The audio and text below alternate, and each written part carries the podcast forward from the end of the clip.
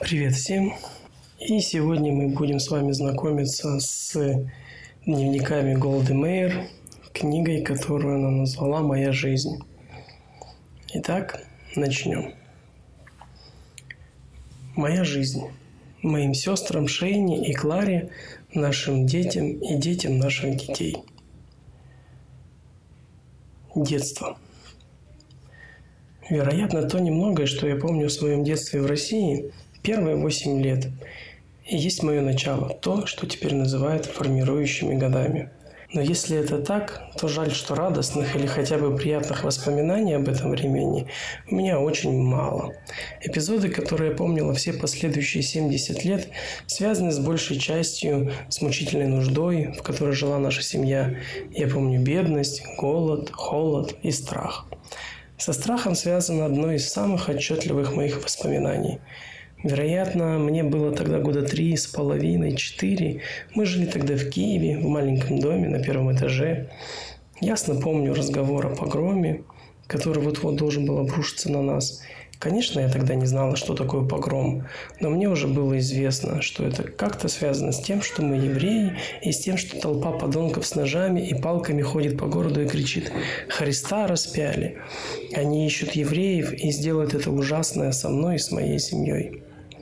Потом я стою на лестнице, ведущей на второй этаж, где живет другая еврейская семья. Мы с своей дочкой держимся за руки и смотрим, как наши папы стараются забрикадировать досками входную дверь. Погрома не произошло, но я до сих пор помню, как сильно я была напугана и как сердилась, что отец для того, чтобы меня защитить, может только сколотить несколько досок, и что мы всю должны покорно ждать прихода хулиганов. Но лучше всего помню, что все это происходит со мной потому, что я еврейка и от того не такая, как другие дети во дворе. Много раз в жизни мне пришлось испытать те ощущения, страх, чувство, что все рушится, что я не такая, как другие. И инстинктивная глубокая уверенность. Если хочешь выжить, ты должен что-то предпринять сам. И еще я помню слишком даже хорошо, до чего мы были бедны. Никуда у нас ничего не было в волю. Ни еды, ни теплой одежды, ни дров. Я всегда немножко мерзла, и всегда у меня в животе было пустовато. В моей памяти ничуть не потускнела одна картина. Я сижу на кухне и плачу, глядя, как мама скармливает моей сестре Цыпки несколько ложек каши. Моей каши, принадлежащей мне по праву. Каша была для нас настоящей роскошью в те дни, и мне обидно было делиться ею даже с младенцем. Спустя годы я узнала, что это значит, когда голодают собственные дети, и каково матери решать, который из детей должен получить больше. Но тогда, на кухне в Киеве, я знала только, что жизнь тяжела, и что справедливости на свете не существует. Теперь я рада, что никто не рассказал мне, как часто моя старшая сестра Шейна падала в обморок от голода в своей школе. Мои родители были в Киеве приезжими. Они встретились и обвенчались в Пинске, где жила семья моей матери. И в Пинск мы все через несколько лет вернулись. Это было в 1903 году, когда мне было пять лет. Мама очень гордилась своим романом с нашим отцом, часто нам о нем рассказывала, и мне никогда не надоедало слушать, хотя я его знала наизусть. Мои родители поженились не по обычаю, а без всякой выгоды для Шаддахайна, традиционного свата.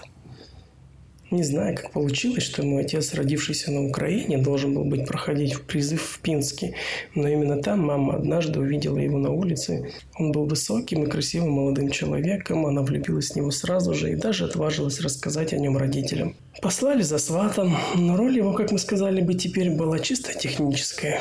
Для нее и для нас тоже было гораздо важнее, что ей удалось убедить родителей, что достаточно любви с первого взгляда. Между тем у жениха не было отца, не было денег, да и семья его не принадлежала к числу особо уважаемых. Одно говорило в его пользу – он не был невеждой. Некоторое время, когда ему было лет 13-14, он учился в Ешиве и знал Тору. Мой дед учел это обстоятельство, но Полагаю, он, вероятно, учел и то, что моя мать, как уже тогда было известно, никогда не меняла своих решений и по маломальски важным вопросам. Мои родители были очень не похожи друг на друга. Отец, Моша Ицхак Майбович, стройный, с тонкими чертами лица, Был по природе оптимистом и во что бы то ни стало хотел верить людям, пока не будет доказано, что этого делать нельзя. Вот почему в житейском смысле его можно было считать неудачником. В общем, он был скорее простодушным человеком, из тех, кто мог бы добиться большего, если бы обстоятельства хоть когда-нибудь сложились чуть более благоприятно. Блюма, моя медноволосая мать, была хорошенькая, энергичная, умная, далеко не такая простодушная и куда более предприимчивая, чем мой отец. Но, как и он, она была прирожденная оптимистка, к тому же весьма общительная. Несмотря ни на что, по вечерам в пятницу у нас дома было полно народу, как правило, родственников, двоюродных, троюродных братьев и сестер, теток, дядей. Никто из них не оставался в живых, не остался в живых после катастрофы, но они живы в моей памяти. Я вижу, как они все сидят вокруг кухонного стола, пьют чай из стаканов, и если это суббота или праздник, поют целыми часами, поют. И нежные голоса моих родителей выделяются на общем фоне. Наша семья не отличалась особой религиозностью. Конечно, родители соблюдали еврейский образ жизни и кошер, и все еврейские праздники. Но религия сама по себе, в той мере, в которой она отделяется от традиции, играла в нашей жизни небольшую роль.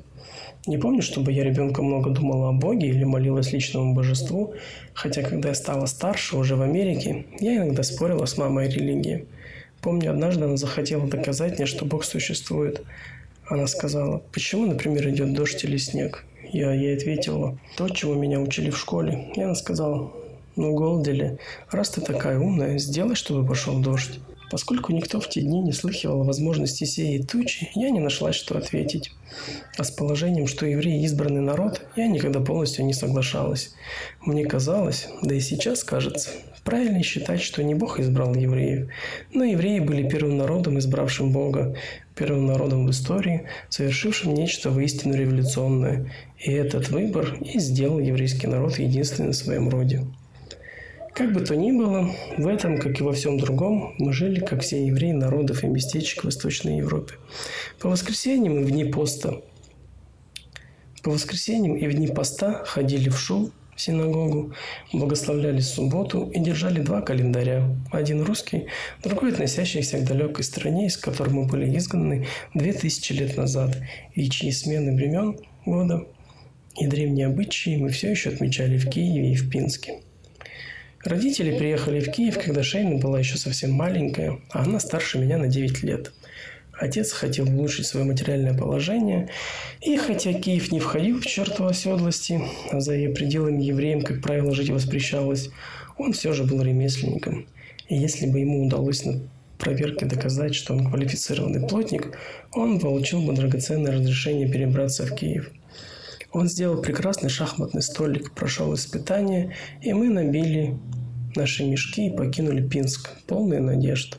В Киеве отец нашел казенную работу, он делал мебель для школьных библиотек и даже получил аванс. На эти деньги, еще на те, которые они с мамой взяли в долг, он построил маленькую столярную мастерскую. Казалось, все идет хорошо. Но потом работы не стало. Может, это было потому, как он говорил, что он был еврей, а Киев славился антисемитизмом. Как бы то ни было, скоро не стало ни работы, ни денег, а были только долги, которые каким-то образом надо было платить. И эта ситуация повторялась снова и снова на протяжении всех моих детских лет. Отец стал искать хоть какую-нибудь работу. Он пропадал целыми днями и вечерами, а когда возвращался домой после хождения по темным ледяным зимним улицам, в доме редко бывали продукты, чтобы сварить ему горячую еду надо было обходиться хлебом с селедкой. Но у мамы были другие горести. Заболели дети. Четыре мальчика и одна девочка. Двое умерли, не достигнув года, а в школе еще двое. Мама рыдала над каждым. Но, как большинство еврейских матерей ее поколения, она смирилась перед Божьей волей, и маленькие могилы не толкали ее на размышления о том, как надо растить детей. Но после смерти четвертого Богатая семья, жившая поблизости, предложила ей пойти в кормилицы к их новорожденному. Они поставили только одно условие – чтобы мои родители с Шейной переехали из своей жалкой и сырой коморки в более просторную и светлую комнату. А опытной няньке велено было научить мою молоденькую маму основам ухода за ребенком. Благодаря этому молочному брату жизнь Шейны улучшилась, и я родилась в более чистой и здоровой обстановке. Наши благодетели следили за тем, чтобы маме хватало еды, и скоро у моих родителей было трое детей – Шейна, Цыпки и я. В 1903 году, мне было пять лет, мы вернулись в Пинск. У отца, который никогда не унывал, появилась новая мечта. Ничего, что ему не повезло в Киеве. Он поедет в Америку. А Голдене Медине – золотая страна. Назвали ее евреи. Там он разбогатеет. Мама, Шейна, Цыпки и я будем ждать его в Пинске. И он снова собрал свое убогое имущество и отправился в неведомую часть света. А мы переехали в дом бабушки и дедушки. Не знаю, имел ли кто из них на меня влияние, хотя в Пинске я долго прожила у маминых родителей. Конечно, мне трудно поверить, что отец Отца сыграл хоть какую-то роль в моей жизни, поскольку он умер прежде, чем мои родители встретились. Но все-таки он стал одним из персонажей, населивших мое детство. И теперь, обращаясь к прошлому, я чувствую, что он имеет право на место в этой истории. Он был среди тех тысяч еврейских мальчиков России, которых похитили у их семей и заставили 25 лет служить в царской армии.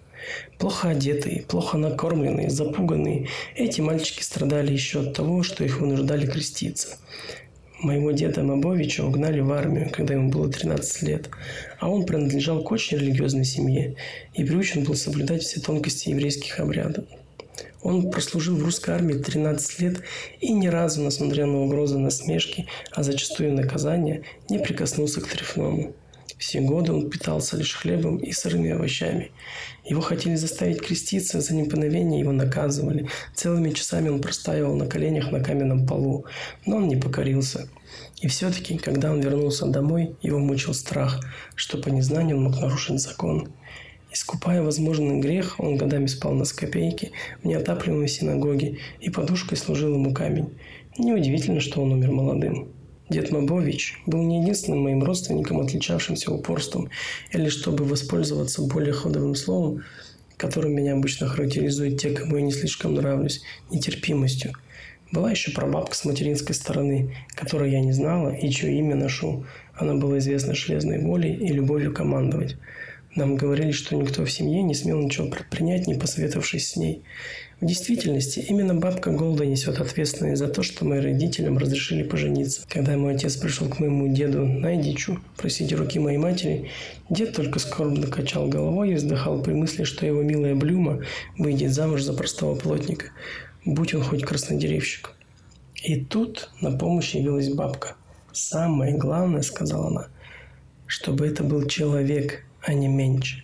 Если он человек, то сегодня он плотник, а завтра он может стать коммерсантом. Мой отец остался плотником до конца своих дней, но бабка Голда постановила, и дед дал свое благословение. Бабка Голда дожила до 94 лет, и особенно меня поразил рассказ, что она клала в чай соль вместо сахара, ибо говорила она, «Хочу взять с собой на тот свет вкус галута, диаспоры». И вот что интересно, по словам моих родителей, я поразительно на нее похожа.